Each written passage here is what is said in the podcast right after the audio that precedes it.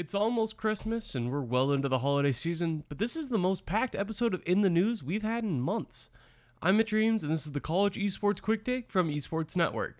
Esports Network is looking for new sponsors. If you work for a company looking to expand its reach in esports, Esports Network has opportunities across digital media, podcasting, and video programs. Please reach out to Esports Network CEO Mark Timig using the email in the bio of this show. Now, where should we start?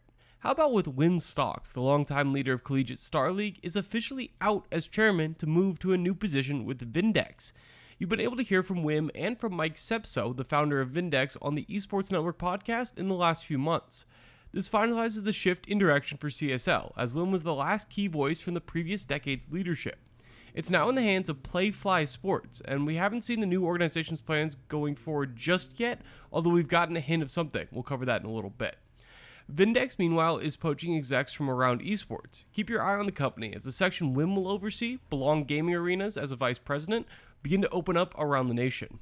Also, this week, the High School Esports League is hosting chess tournaments in partnership with Chess.com. Chess was already taking off on Twitch over the summer, and the release of Netflix's The Queen's Gambit has kept the energy really high. And now chess is coming to the high school esports circuit. Now back to that CSL news. Recently, we've been covering the HBCU Esports Alliance, or HEA. And last week, they partnered with Gillette. It's a new sponsor for the Yard, a Madden competition series ran by Collegiate Star League featuring HBCU universities. So that's really the first CSL partnership we've seen come out of the new leadership, and it's a pretty good one. So we're happy to see where that's going. Also in the HBCU world, Hitmarker, the leading esports and gaming job board, has partnered with the Black Collegiate Gaming Association, or BCGA, to help HBCU students find jobs in esports and gaming. Hitmarker is how a lot of people found their first jobs in esports, including myself, and this partnership with the BCGA will directly help foster diversity in esports hiring, something the industry definitely needs.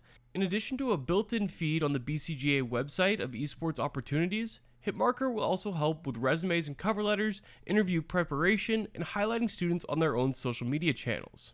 That's all for this episode of In the News on the College Esports Quick Take. It's a short week this week with Christmas upcoming, so I'll be covering an academic study tomorrow and taking off until the new year. Happy holidays to all our listeners. May 2021 be a better year for all.